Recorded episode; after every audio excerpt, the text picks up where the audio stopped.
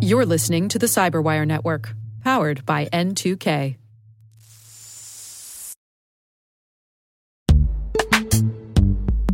And now a word from our sponsor, Netskope. Netskope is a worldwide leader in SASE and zero trust. Its unified platform, Netskope One, provides optimized access and zero trust security for people, devices, and data anywhere they go helping customers reduce risk, accelerate performance, and get unrivaled visibility into any cloud, web, and private application activity. To learn more about how Netskope helps customers be ready for anything on their SASE journey, visit netskope.com.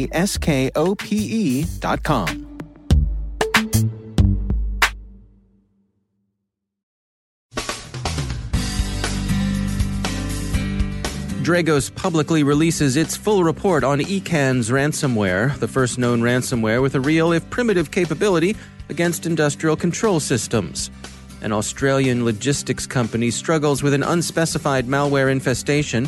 Coronavirus fake news is used as fishbait. Election security may get an early test in Iowa. The Department of Defense issues new cybersecurity rules for contractors. And two cases of insider threats, or alleged insider threats.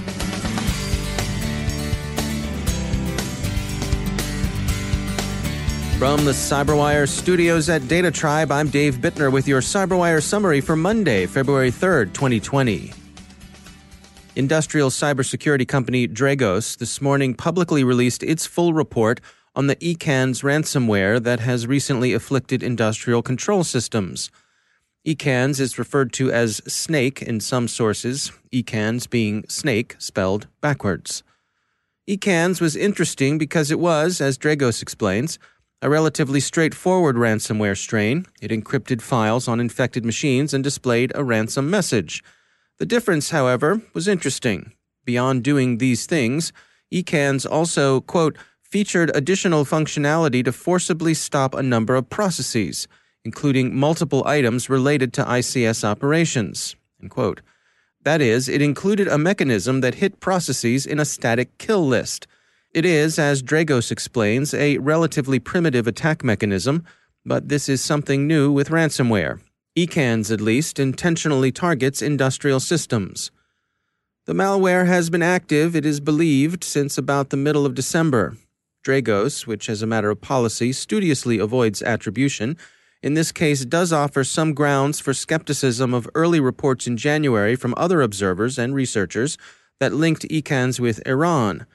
Dragos finds that linkage tenuous at best and sees few, if any, of the markers that some had believed indicated the hidden hand of Tehran at work.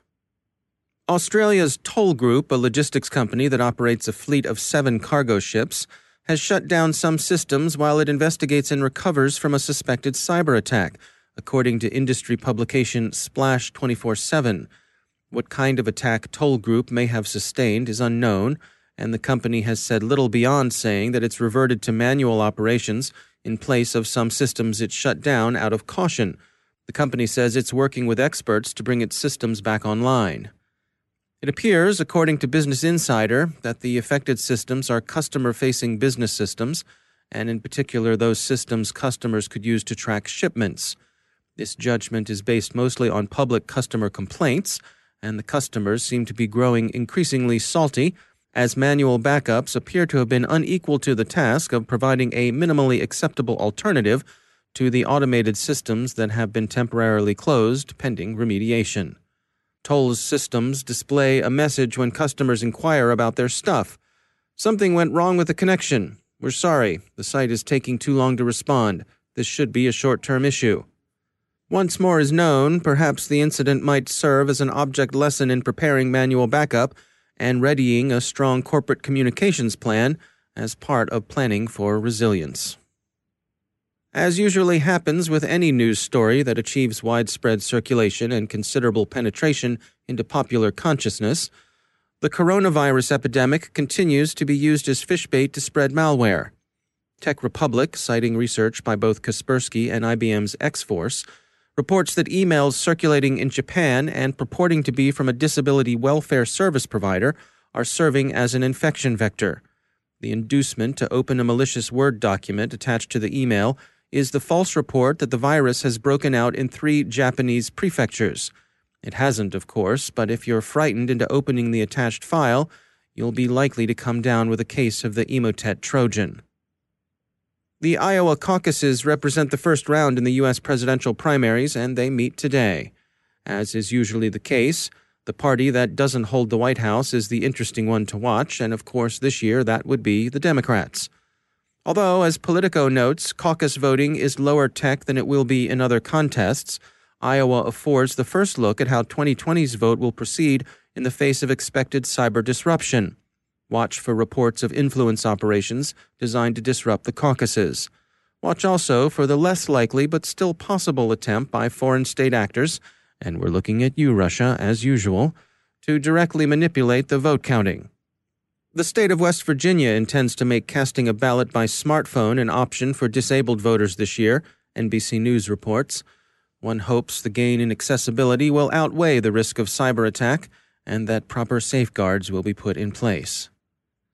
Mondak says that the city of Chicago's lawsuit against Marriott over the hotel chain's 2018 data breach has survived a motion to dismiss. The lawsuit is a consumer protection action alleging negligence in securing customer data. The long anticipated cybersecurity rules the U.S. Defense Department wants the defense industrial base to live by reached their final form at the end of January.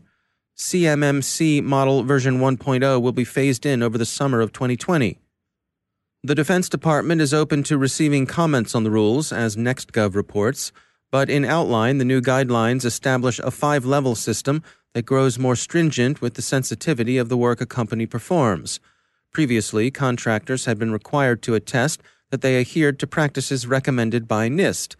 The new rules will require certification by paid, accredited third party assessors. It's expected to take six months to a year to be ready, so if you're the sort to be interested in U.S. federal contractor inside baseball, now would be the time to start getting familiar with CMMC Model version 1.0. Finally, two cases show the varied forms that insider threats can assume. These two cases are interesting in that they involve trusted insiders, and they allege that these insiders knew what they were about, they weren't, in the government's view, instances of well intentioned error, but rather, allegedly, cases in which people had some things to hide and now have some explaining to do. Quartz reports that a Raytheon missile systems engineer, Wei Sun, has been arrested for taking a company issued laptop containing classified information with him on a trip to China. He's being charged with violating federal export control laws. Apparently, Raytheon's security staff found the problem and reported Mr. Sun to the authorities.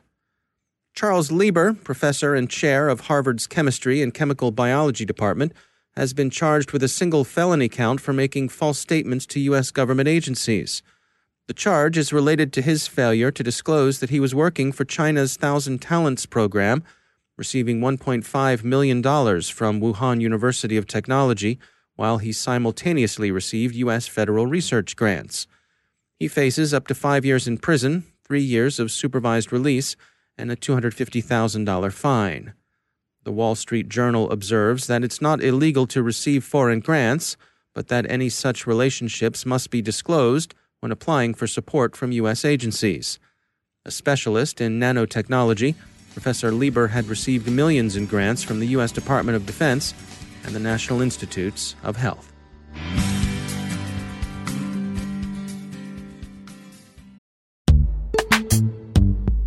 Every day, your IAM tech debt grows. Your multi generational services struggle to work together. Building an identity fabric can fix this. It makes all your identity tooling stronger and allows you to connect any app to any service you want to use with zero coding, zero maintenance, and zero app downtime. Strata's identity orchestration platform separates the identity logic from your applications so you can optimize existing IAM tools and manage them in a single control plane. Now, every vendor, standard, and architecture work together. In short, building your identity fabric means you can secure your non standard apps, keep your complex access policies, retire outdated IDPs, and modernize in record time. So build your fabric with Strata Identity and get rid of tech debt for good. Visit strata.io slash cyberwire, share your identity priorities, and receive a pair of AirPods Pro. Offer valid for organizations over 5,000 employees. Connect today at strata.io slash cyberwire.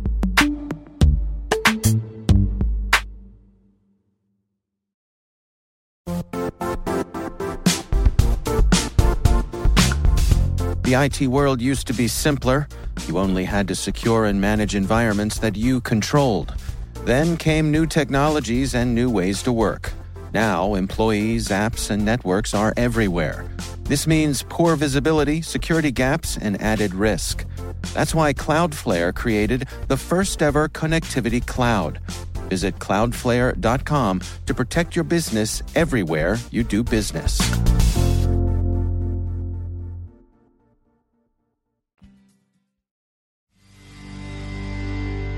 And joining me once again is Joe Carrigan. He's from the Johns Hopkins University Information Security Institute, also my co host over on the Hacking Humans podcast. Joe, great to have you back. Hi, Dave. Uh, I spoke with uh, Ben Yelin over on our Caveat podcast about this new bill that uh, is going through the Maryland legislature about ransomware. Maryland Senate Bill 30. And I wanted to get your take on it because um, I don't know. I, I, think I was a little uh, counter to Ben on, on his reaction to it, and, and I suspect you and I probably align. But uh, yeah. before we dig in, uh, can you just give us a quick overview? What, what's Maryland uh, up to here? Well, what they're doing is they are defining what ransomware is in this law. Mm-hmm. Uh, then they're making it illegal to, quote, knowingly possess ransomware with the intent to use the ransomware for the purpose of introduction into the computer. Okay. Okay.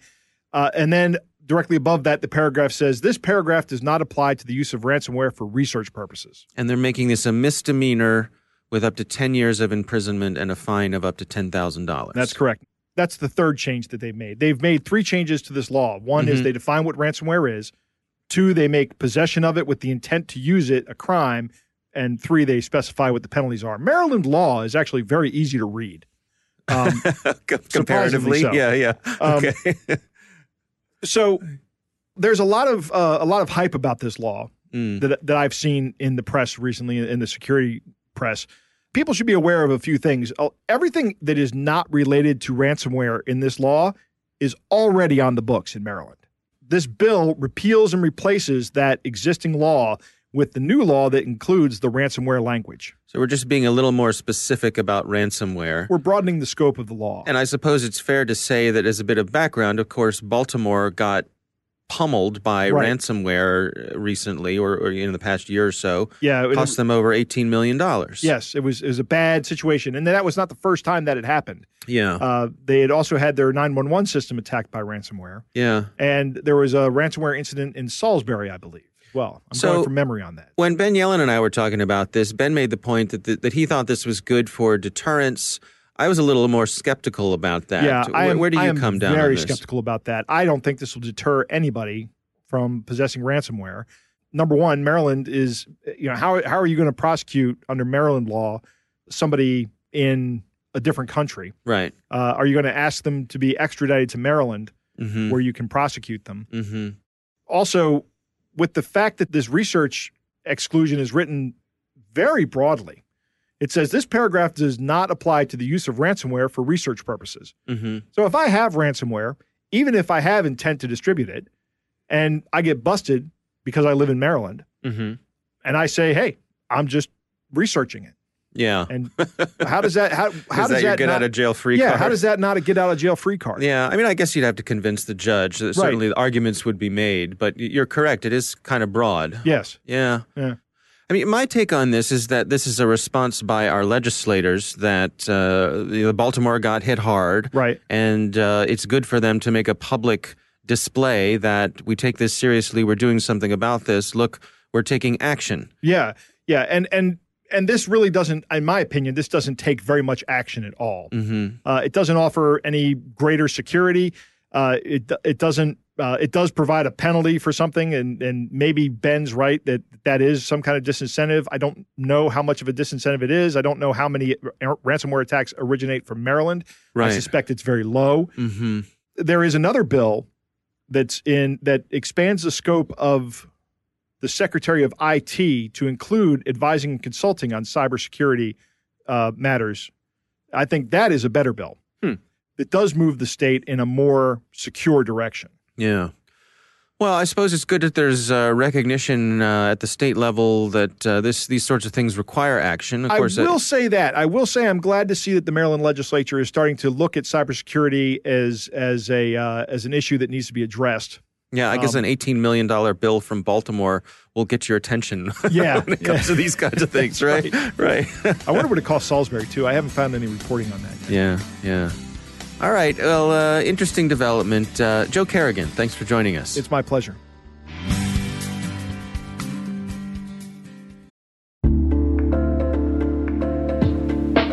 Are lengthy security reviews pulling attention away from your security program? With the largest network of trust centers, Vanta can help you streamline security reviews to win customer trust, save time, and close deals fast. Proactively demonstrate security by showcasing key resources like your SOC 2 or ISO 27001 and provide real time evidence for passing controls. And when a security questionnaire is required, Vanta takes the first pass for you. Visit vanta.com slash cyber to take a self-serve tour. That's vanta.com slash cyber.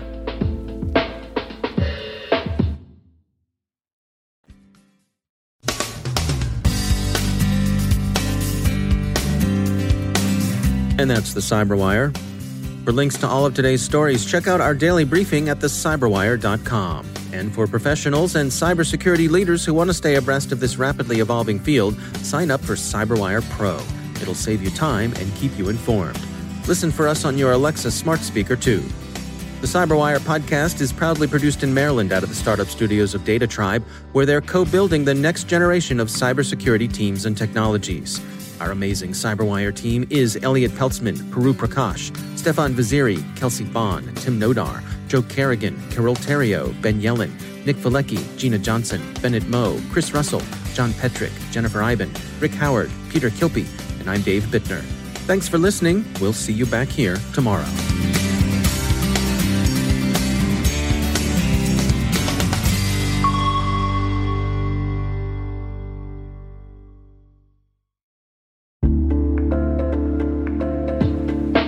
Hi, everybody. It's Maria Varmazis here, your host over at T Minus Space Daily, and sometimes a guest on Hacking Humans, too.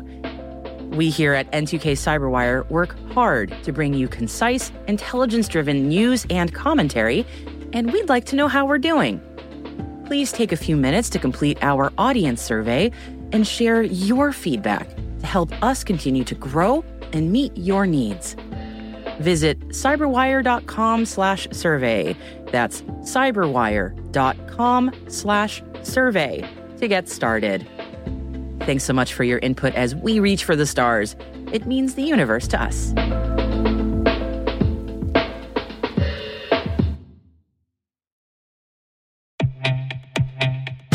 And now, a word from our sponsor, SpyCloud, the leader in operationalizing cybercrime analytics. Traditional threat intelligence is a thing of the past. Cyber criminals are stealing vast amounts of credentials, session cookies, and financial data every day, and it's hard to keep up. SpyCloud is the trusted partner businesses turn to to fully understand their darknet exposure risk and neutralize threats before it's too late. SpyCloud alerts your organization as soon as an employee or customer's data appears on the dark net, so you can act faster than bad actors to prevent cyber attacks like ransomware, session hijacking, account takeover, and online fraud. With insights from the industry's largest repository of recaptured data, protect the digital identities and systems most important to your business. Get your free corporate darknet exposure report at spycloud.com/cyberwire and see what information criminals have in their hands today.